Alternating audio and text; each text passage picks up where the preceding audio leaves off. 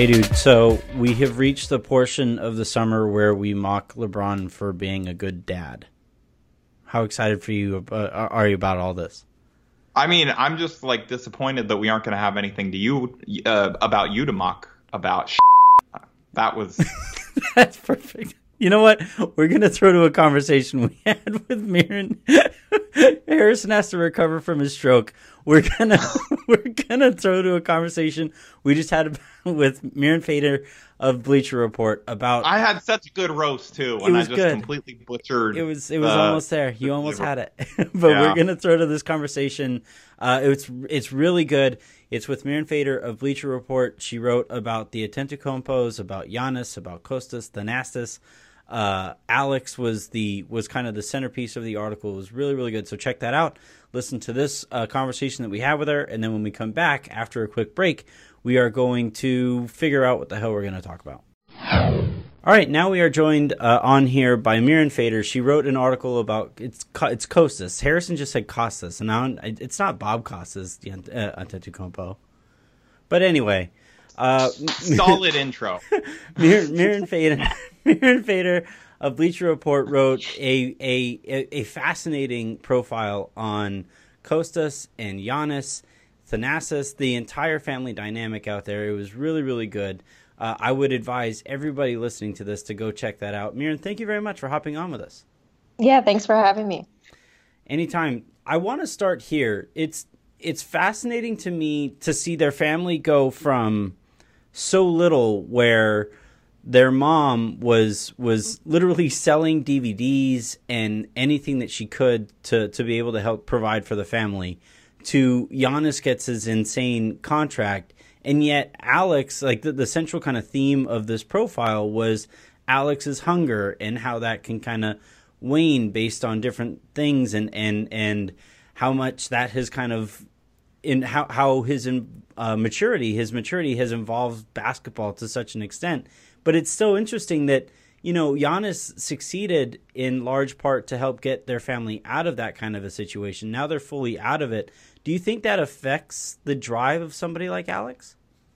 Yeah, definitely. I mean, I think Alex faces different challenges than Giannis did or even Kostas did. You know, Alex grew up with a lot more resources. He went to a private school, you know, he has money. And so Giannis is always saying to Alex and Kostas and all of, all of them really, which is just like, you can't ever stop working. So whether you have money or you don't have money, your approach has to be exactly the same. I think a lot of people talk about wanting to make it, but it's quite another thing to spend literally every day of your life working to make it. Yeah, it's it's it's interesting here because you know I, I kind of think we saw it with the Ball family, right? Is the is the obvious comparison that just about everybody has ever made.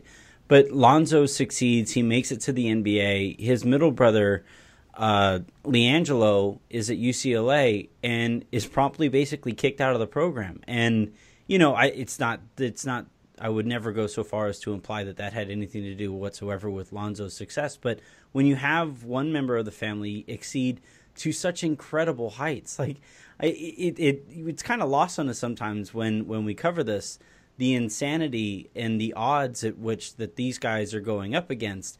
But Giannis is at the absolute peak, the absolute pinnacle of his sport and now all of his brothers are going to have that to, to kind of go up against and and it's kind of hard enough as it is. And then you have the expectations of Giannis and then some of that that drive there. It's just it's an interesting dynamic. But I, I think it's one that I, I really like Giannis's approach to to getting everybody kind of through this. That that really showed through the article here and the closeness of that family. What was what was your kind of takeaway from Giannis's interactions with Kostas and with with Alex and even with Thanasis and, and, and everybody else there? I mean, from from childhood, he was sort of grooming them and pushing them, and you know, the pressure became enormous once he finally made it. Right now, you know, Kostas has to follow. Now Alex has to follow, and they both have unreal expectations that you know not a not a whole lot of people could live up to. But I, I think Giannis's approach, and this is Kostas' approach too, is that you know, pressure is not how other people see it. Like pressure is purposeful. It's useful. Mm-hmm. You can do you can do something with it. And you know, I, I think it's very very hard to accomplish these things and that's why you see this family be so much more quiet than for example the ball family i don't really hear much about this family yeah. outside of they work hard they keep to themselves i mean they they let the work speak for themselves it's so it's, Mirin go ahead I, I, I was going to say, oh, I mean, we brought you on to talk about like Costa specifically because I know that from talking to you, like when you do a piece like this, you didn't just go and talk to him for five minutes. And right. like, you know, and I'm sure that since this was on mostly centered on Alex and Giannis and kind of their journey together, like I'm sure that there was a lot of stuff that got left on the cutting room floor. So I guess just so that like Lakers fans can start to kind of get a sense of what kind of player they're getting, what kind of person they're getting, how do you think all of this affected him growing up in Giannis's shadow? Because like Thanasis obviously has to deal with that even though he's the older brother. But I think it's different when you're a younger brother and you're coming up. And like, I think he came over here when he was in high school and was having to deal with like Giannis's kind of rise alongside his own rise as a prospect. And like, how did he deal with all of that? yeah, seriously, there's so much left out. Um, I could have written like a, a Kostas pro- profile. Um, there was so much pressure on him. There is so much pressure on him, and he's actually he told me he's felt that since he was like 12. Um, people would always say in Greece like you're not as aggressive as your two older brothers, so Giannis and Thanasis. You know, you're lazier than them, and that just used to drive him nuts. Like that used to motivate Kostas so much, and he would just stay out there and stay out there and stay out there and just shoot and shoot and shoot to just try to like prove all these people wrong. Like he has felt slighted since he picked up a ball, to be honest. And he still carries that with him now. And like people always ask him all the time, like, how do you deal with the pressure? How do you handle being, you know, third in line? And, you know, as much as Alex deals with being fourth in line, the third spot is really, really hard too. And, you know, Kostas was telling me, he's like, you know, I, I just looked at it differently. Like pressure is a good thing. Pressure makes you work harder. You know, when you're scared, you push yourself beyond your breaking point and you know he he says pressure makes diamonds. You have to keep working. So you know he has that mentality about him. And i think that you're you know lakers are getting a really really determined motivated person. Like just everything about him is all out effort. Like if you look in the gym at their old high school dominican high school where alex goes now there's a photo of costas and it's framed and it's right in the center and he's got his arms stretched out and he's screaming. And it's a fantastic photo but i really think it captures the essence of Kostas, which is like when I'm on the court, I'm going to give my everything. Um, so not only are you getting somebody who's an efficient player, you know, he's skilled, he's athletic, he's pretty agile, he's a good defender. I, I think you're just getting that motivated person. And if I'm going to take anything away from the story that I did and all the reporting I did, which is that like to be in this family, you have to be a motivated person. you cannot walk around doing anything half-assed, and so he's no different. Yeah, I could see them just having like competitive dog petting matches. Yeah, oh, just anything. yeah, no, they they really are, and you know, Alex was talking about that too, and, and Kostas as well, which is like we didn't have to learn that. You know, we had that in our DNA. I will say, Giannis told me that he had to push Kostas a little bit when they were growing up. Like Alex had that fire immediately, but like Kostas needed to be pushed and have Giannis be on him. And so he's reaped the benefits of the mentorship of Giannis too. It took him some time, but like, you know, he he has that now. It's it's it's it's an interesting dynamic. What do you think of so anytime a team adds any of the uh, Antetokounmpo brothers to to their organization. The immediate jump is so with Milwaukee, it's all right. This is to keep Giannis. With the Lakers, it's hey, you know, occasionally Giannis will talk to Kostas, and and if it just so happens to come up, how nice it is to play for the Lakers, and how great is that? Do do you think that's how do you feel about just the general idea of utilizing such a close brotherly relationship here, as as you're saying with the three brothers that are in the NBA right now?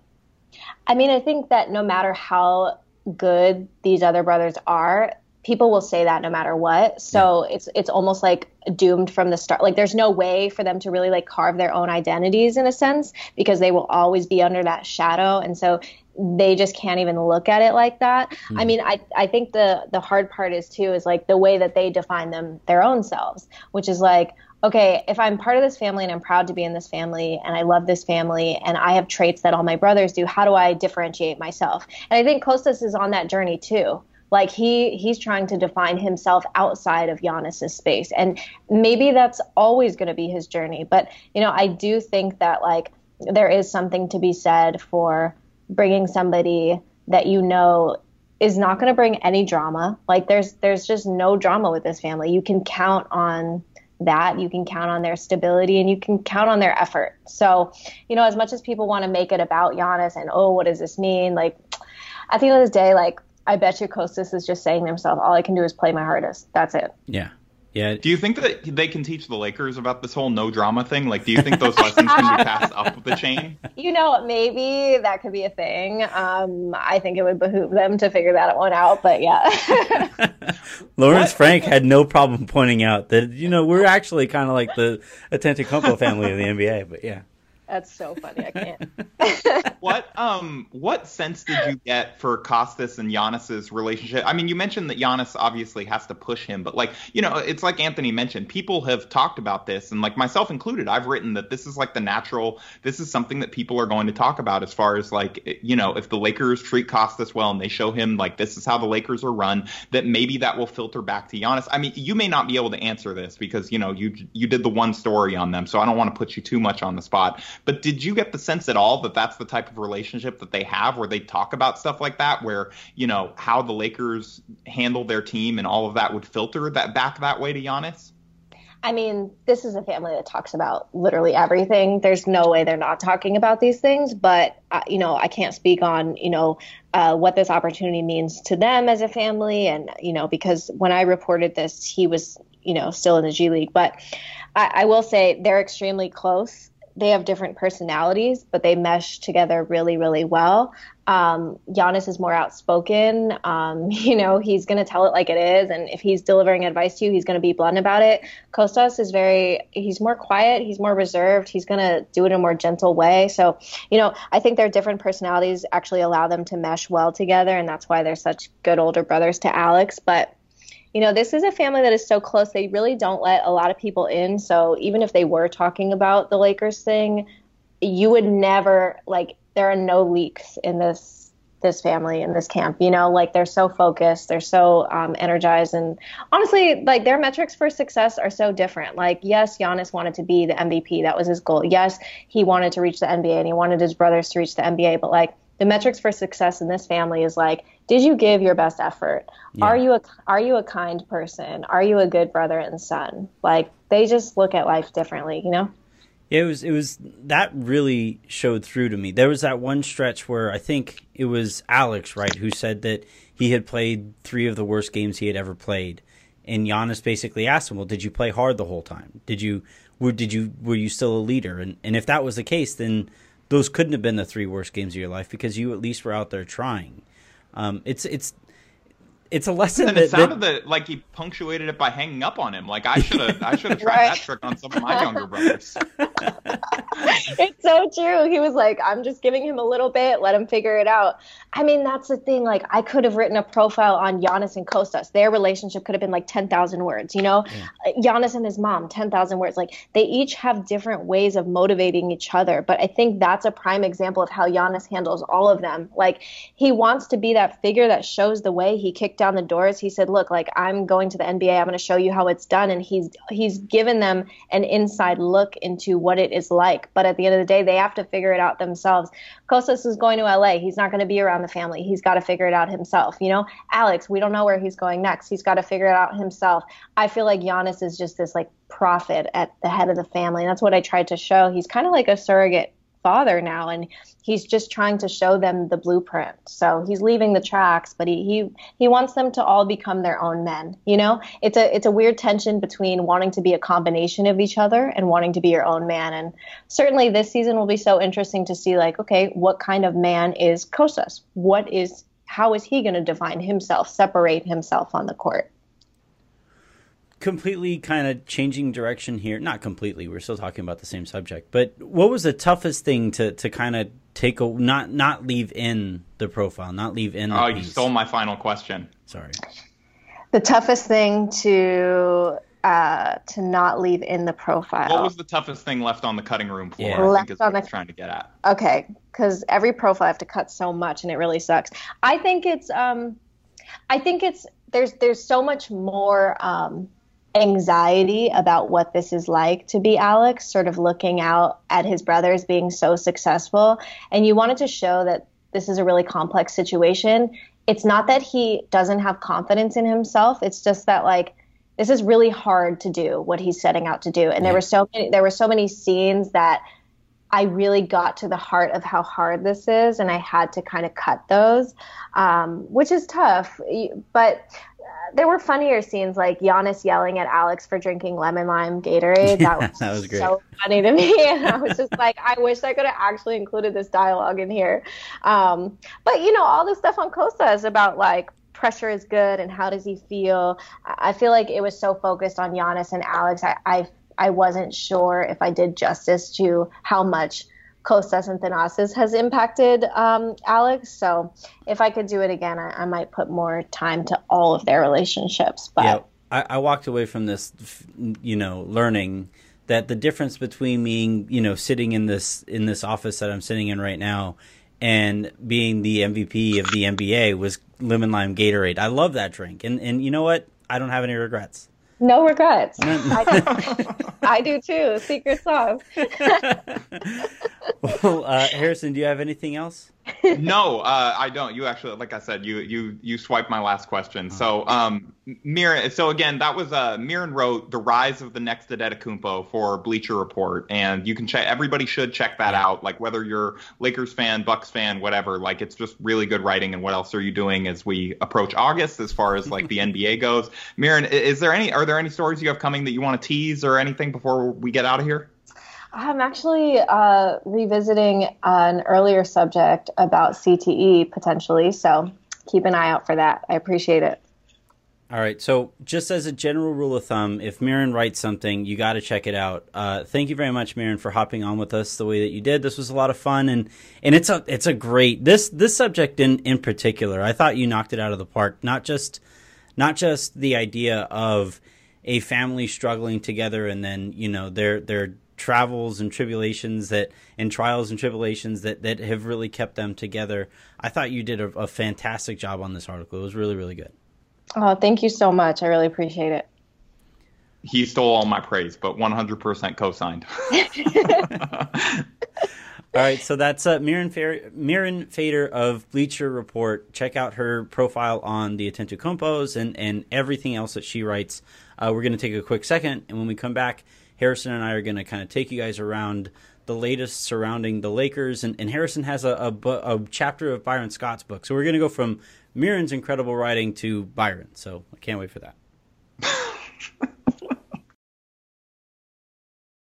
All right, that was a lot of fun. Again, as I said a, a, few times there at the end of the interview, make sure you guys are checking out everything that Mirin writes. She's really, really good. She's super thorough. That's part of the reason why we why we brought her on here was because we knew that there was going to be a ton of stuff on the on the cutting room floor that was going to be interesting about a player who's going to be fascinating. Like I'm not going to pretend to know much about Kostas Antetokounmpo, the player. Uh, but based on some of the things, I'm not even going to pretend to know how to pronounce his name because, like, you know, you had to put me on blast for that, right? And during, well, and the then you kept doing Costas, dude. Did I? Yeah, you Kostas oh, the interview. Well, see, all right, well, it's off season. It, it's it's off season for everyone. We all have stuff to work on. uh, we, I wish somebody has to put together like a a, a super reel or whatever it is, a, a, gag reel of all of the things that you you pronounce incorrectly.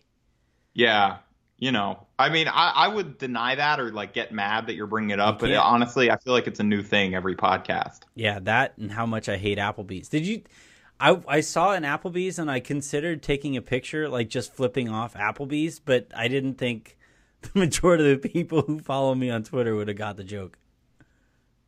No, probably not. And like, you know, also I think like especially if it was clear what location that was, you may have gotten like an uncomfortable visit to your house, like if you were just sending cryptic tweets flipping off an uh, uh off an Applebee's. now I should. Now I'm kind of regretting not doing it. What we're gonna do here, though, there are a couple things here that that are kind of happening, you know, around tangentially the the Lakers. So we're gonna talk a little bit about Jared Dudley and his disagreeing with Steve Kerr about whether or not Anthony Davis is ruining the NBA. Uh, we're going to talk about Anthony Davis's, especially. It's kind of interesting that we're going to talk about this, or that this came up uh, right after you and I talked to Mirin about how the Antetokounmpo family views you know, success. You know it's Adetokounmpo, right? Is it? What is it? Yeah. So speaking of mispronouncing things, I, am pretty sure it's Antetokounmpo. No, it's Adetokounmpo. Hmm. Just like faster. I just sounded it out. Adetokounmpo.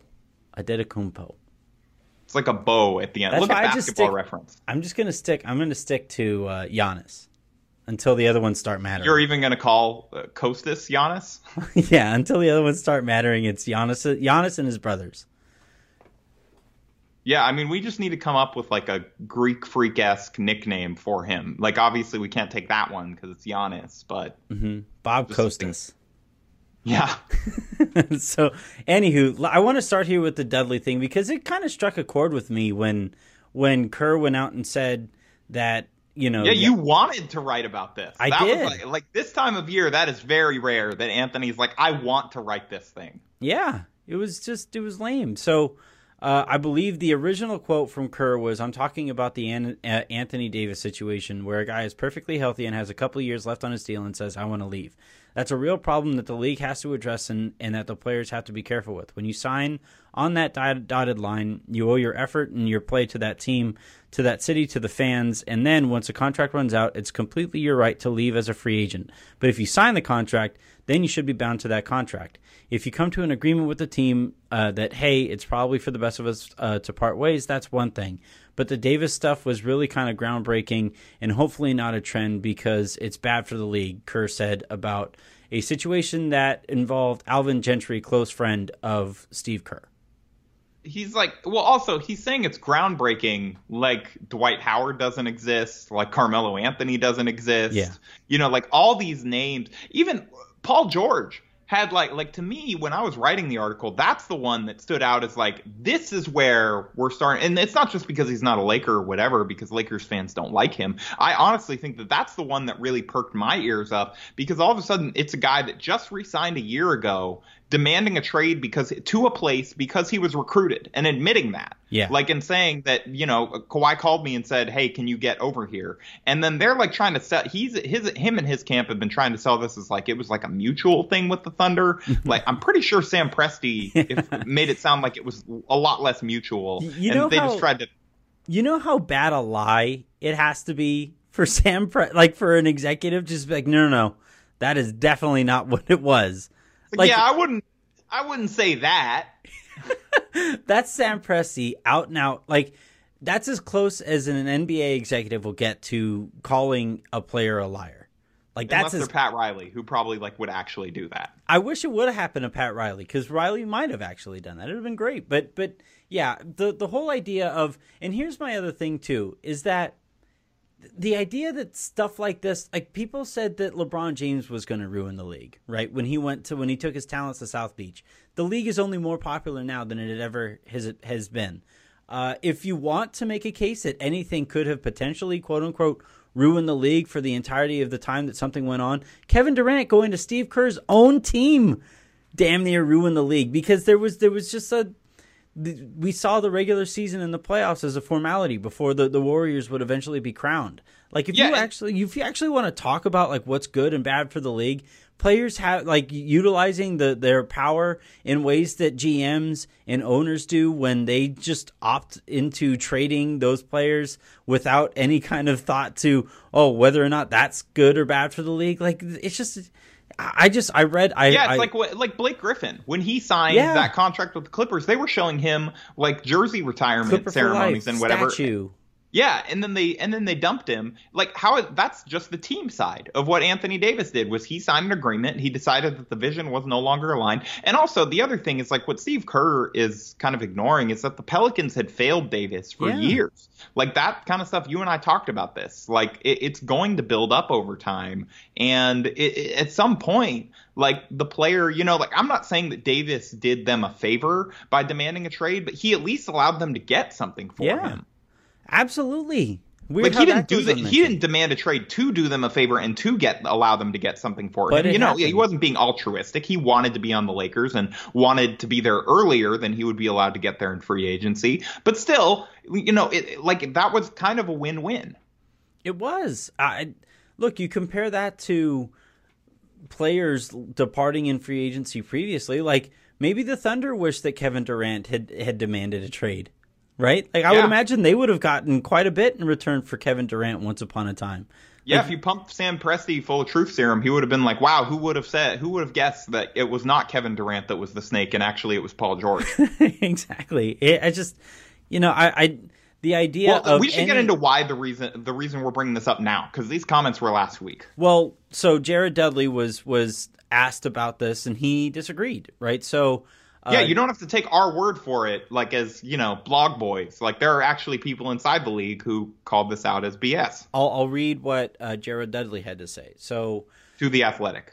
to the Athletic, you know what? I'm a huge Steve Kerr fan. Obviously, he traded for me. I was in Phoenix with the same agent, Mark Bartle- Bartelstein. Uh, that's the only time I've disagreed with him because why can't a player ask out of his contract if uh, what you sold on him changed? Happens all the time. Hey, we want to win, but now we're going to rebuild. Vice versa, where a guy gets traded after a year when there are three years left on his contract, and so why can't a team or why can a team be able to trade, but a player can't ask for a trade? Now the only see the the thing here is Steve Kerr, like nobody ever wanted to trade for Steve Kerr, so I think he's you know whatever. Anyway, uh, now the only difference of this is the perception. Paul George asks for a trade, but no one knows about it. But Anthony Davis comes out and, and because it's public, now he's getting killed just because it's public. So you know the way for players to do it is in private. But obviously, he thought he couldn't get out of there if he did it privately, and so people ask for trades all the time, all the time. Uh, and now, and so I just don't understand Steve's stance on that because if you run your organization well enough, Anthony da- Davis was in New Orleans. He didn't make it past the second round in eight years, nine years. Like, what do you want him to do? And that's exactly what you just said, Harrison. It's just like, look, for It's a, all that is facts. for you a, for a good portion of Anthony Davis's career, the Pelicans training staff was shared with the New Orleans Saints. Like, look at football season is coming up, right? Watch some of those guys on the offensive line, and you tell me whether you think those guys should have the same medical attention or the same medical techniques as somebody like Anthony Davis, right? Like, it- it's just it the makes medical staff was like, "Just eat more; it'll help you bulk up." And he's like, "Wait, no, that's not. I came in with a sprained ankle." Right, that's it. And and you know, one of the things it's funny to hear Pelicans fans and and some of the people uh, that are that are covering the team now go so far as to say like, "Oh, see, but that changed. It it, it happened once upon a time, guys." like like there are other there are other great players out there who haven't demanded trades and it had a lot to do with the fact that there weren't football executives making Yeah. basketball team decisions. Like It's like if I spit in your face and I'm just like, "Well, there's not spit there anymore. Why are you still mad? You wiped it off." You know what I mean? why are you punching me in the face still? Like obviously you should have moved past it after that that that spit dried up. Like Yeah. just- Like I keyed your car, but I said I was sorry, and then I like bought you a new paint job. Why are you still mad? no, I I I mean You know what I mean? Like would- I would still keyed your car. yeah, well, would they is hiring David Griffin as a last ditch effort to keep Davis there? Is that the equivalent of of repainting a car? Yeah, I mean, basically, it's putting a new paint job on like a crappy situation. Yeah, a better paint job. That's fair. Yeah, That's a better paint job. Yeah, It- like you know, it took like a key lime car and painted it like you know, like a sensible color or something. I'm I'm interested as to like what you consider a sensible color for a car. I don't know, like silver or black, something like that. You would go grayscale. You're so uh, boring. No, I'm just saying, like that's like you know, that's like an easy you know color. What's like what, what's the optimal color you would put on your car? honestly probably purple. It's like my favorite color. So Really? yeah, Dodge makes a really cool purple on their cars. yeah. Like I'd probably. I mean, I just wouldn't want to wash it that much. So like that's probably the main reason I wouldn't get it. Yeah. Yeah. Uh, but the the thing about that uh, that Dudley said that really stuck out to me and like was I think the most cogent criticism of like what Kerr was saying was like number one the difference really is when we're talking about this is that Davis didn't do this privately and everyone wants you to do it privately. But at the same time he obviously did not feel like he could get out of New Orleans if he did it privately. And there was the whole situation where they originally people are ignoring that originally they did bring it to them privately and it was only I believe when Dell Demps went around Rich Paul and went to Davis himself and was like hey are you sure you want to do this? Da da da da and then like that's when Rich Paul leaked it as like a Yeah. you don't go around me and go to my client and like you, people forget Davis got fined for that. It wasn't Rich Paul. Like so you like if Rich Paul was doing that without Davis signing off on it, like Rich Paul probably would not be Davis's agent anymore nope. and he very much still is. Um so I, I think there's that part of it and then there's just like look, teams have control over these guys for uh, Jared Dudley said like 8 or 9 years. It's like generally at least 7, 7 or 8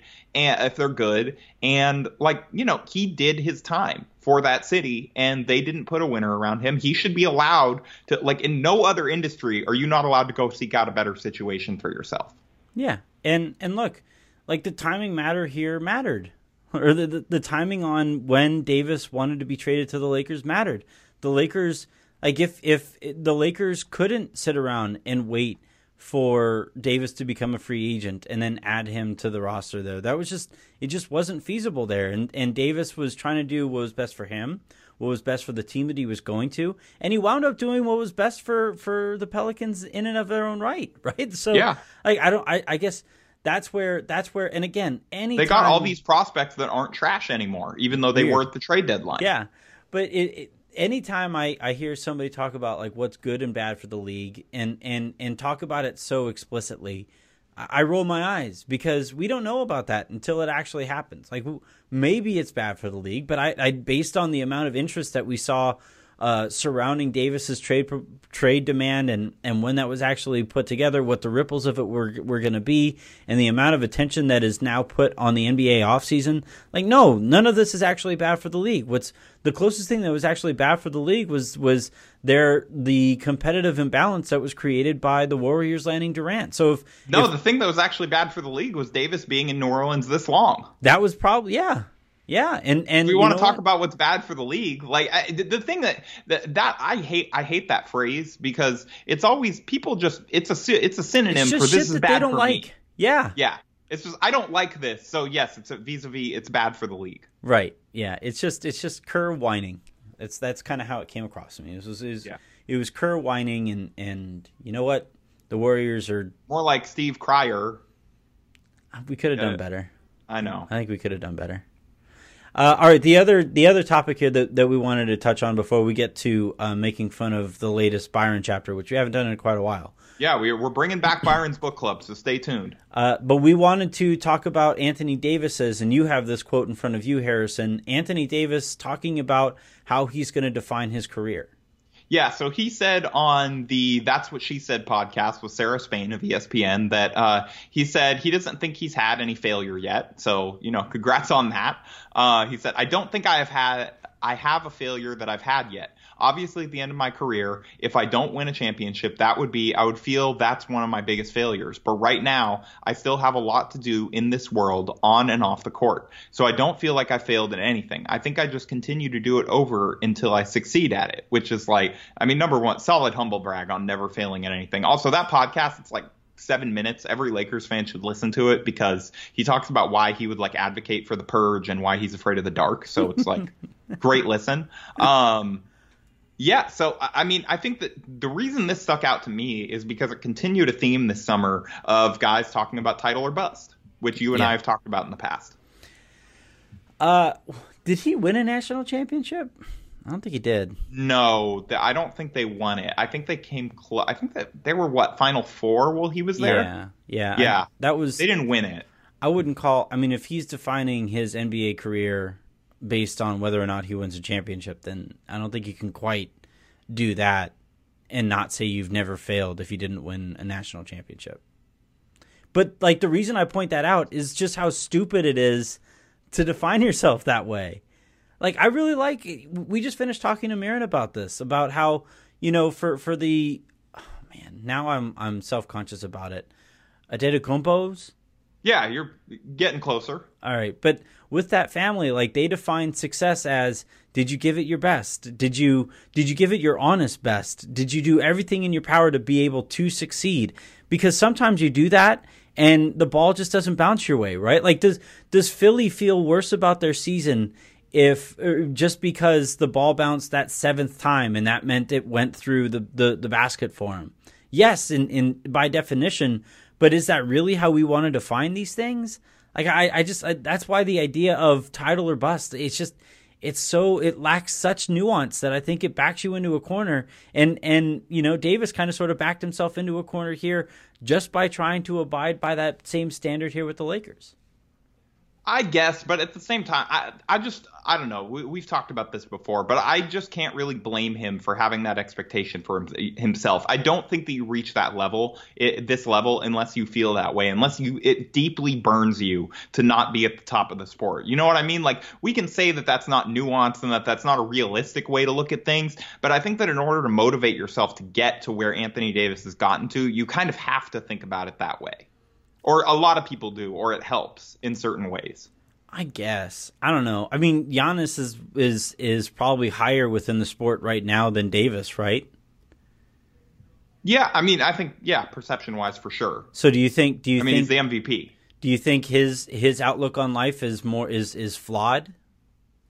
I mean, he seemed pretty upset that they didn't win a title. He was talking about like you know when he was accepting the MVP, he was talking about like that he doesn't want to hear that he's the MVP until again until next year, like he uh, when they win it again, yeah, or when he wins it again and stuff like that. So like guys, you know, like it, it's not just Davis that looks at things like this. That's not obviously about a title, but Giannis is basically saying MVP or bust for himself. You know, like he it's one thing for him to tell his younger brother, "Did you try hard?" Try to impart impart that healthy mindset onto him, but for yourself, I think you're almost prone to like want to push yourself as hard as you can be. Like I wake up every single morning and I look in the mirror and I'm like, today you're going to be the best blogger on the planet. And that's never been true once, but you know, it hasn't stopped me from trying. Slick, I have a mirror humble brag. I can afford a I can afford a mirror. Yeah, I have a lot of mirrors actually, like all over my house. That's kinky. Anyway. oh my god. Start reading. Start. I, I'm not gonna be able to focus for for the rest of the show. Let's talk about Byron's chapter. All right, so chapter eight was risk, and when I read the cha- the title for this chapter, I definitely like there were about a million things I thought it was going to be able like like you know it was going to go over versus yeah. what it actually did go over. I was very you know honestly this was like the most self aware that Byron has been in this book so far. Did he I say he it, crosses his arms too much? No, it, it, wasn't that. It was just like I don't know. He was talking like like a human being, like a little bit, instead of just like trying to be this like this caricature of like Chuck Norris or something that just like you know never loses at anything, and you yeah. know basically instead of him doing his Kobe Bryant impression, he was like actually writing like a human being. Um, coincidentally, while talking about Kobe Bryant quite a bit, but um, you know the the most I guess in terms of what I learned from um, from this chapter, I learned what a champion's mentality is. So, mm-hmm. you know, Byron, he says at one point, he says, now there are a number of ways a person can react to that. Or so Jerry West said to him when he was getting set to sign him for his final season, Byron wanted to come back and end his career with the Lakers. And we should mention, since it's been a while, this book is slam dunk success leading from every position on life's court. It's by Byron Scott and his friend Charles Norris. And then I guess with John Warwick. I don't know how you pronounce that, but anyway.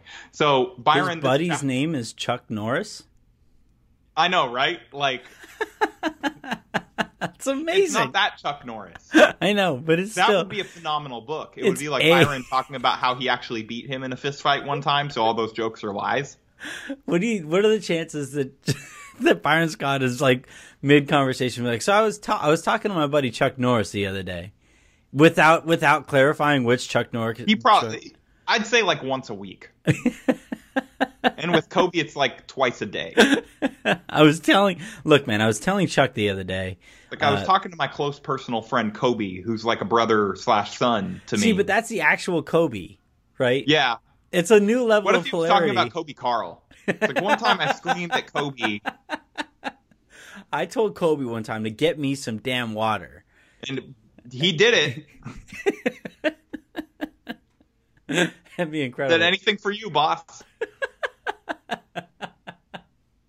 um. So anyway, we're we're on chapter eight, risk, and he, so Byron is talking to Jerry West about like finishing his career with the Lakers one last season, and he says West said to him, "We're going to need your leadership," he said, "but you're going to have to make the team. It won't be a guaranteed contract." So then here's Byron's response to this. Now, there are a number of ways a person can react to that statement. The initial instinct might be let, might be to let pride take over and whine and scream about what I've done for the organization. How dare they make me earn a spot on the team? Didn't three rings in ten seasons do that? I feel like by saying that, you're kind of also like you're saying it. You know what I mean? yeah, yeah.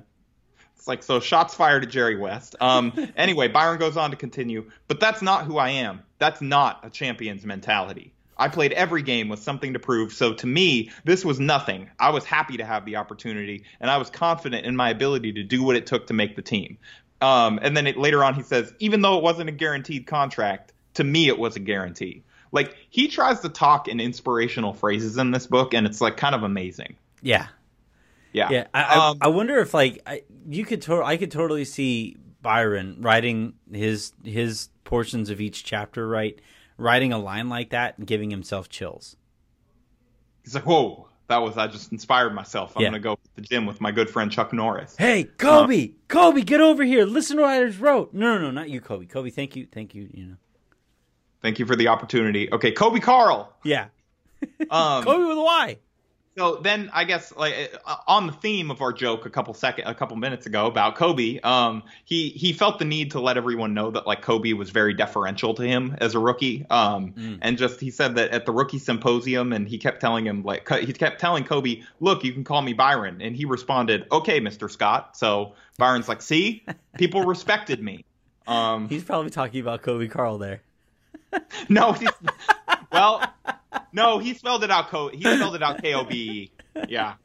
Um, we're gonna find out. There's been a there's took, been a new edit of this book, and it's it's gonna be spelled C O B Y. They're like correction. Yeah. Um, but no, and then he uh he talked about like he basically took credit for seeing that Kobe could be the best player ever before anyone else. He just mm. said like he was the one that told him when he was a rookie, you will be uh, like uh, parentheses the best player in the game. You keep working the way you work, and you will be.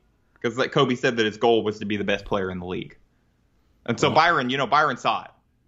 That's good. That's good. It's too bad Byron didn't see anything close to that with any of the young kids that. Well, that see, exactly. Like he saw it in Kobe. So how dare you question him saying that Russell is a fraud?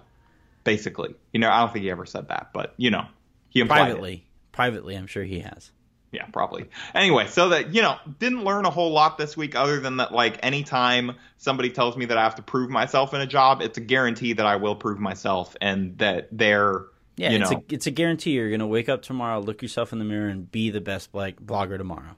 Yeah, I'm gonna keep running into that mirror. so next week you have uh, you have chapter nine, and it's success outside your element. So I guess for Byron that would mean like talking to young people. Um, but I'm excited to hear what he teaches you next week. I'm, I, I can't wait. I'm, I'm on pins and needles. That'll do it for this episode uh, of the Lake Show here on the Silver Screen and Roll podcast network. Thank you guys very much for tuning in. Thank you very much for, uh, or to Mirin Fader for, for hopping on with us and, and uh, discussing the what she learned from the entire family and, and Giannis and Kostas, Thanasis, everybody over there. Uh, thank you very much, Harrison, for for something. Uh, but for now, thanks so much, Harrison, for setting that up. Oh, no problem, Anthony. I was happy to do it. Oh yeah, that was you. Thanks, Harrison. Yeah. Good job. Thank you. I needed to hear that. I was the best interview setter upper on the planet today. That you, you exactly, exactly. Uh, have a great rest of your day, everybody. Make sure you guys are continuing to hit that subscribe button. Send us those iTunes reviews if you have questions or comments there. We'll uh, actually get to questions on the next episode. I feel like we say this every week, but th- this time I promise. Yeah, we will we actually get to them. We are reaching that that time of the year. As soon as yeah. LeBron as a father comes up, it's time to open up the mailbag. Yep. So again, five star review on iTunes, Silver Screen and Roll podcast, and we will read the we will check out those questions on the air next week. We promise. Yep. Have a good one, everybody.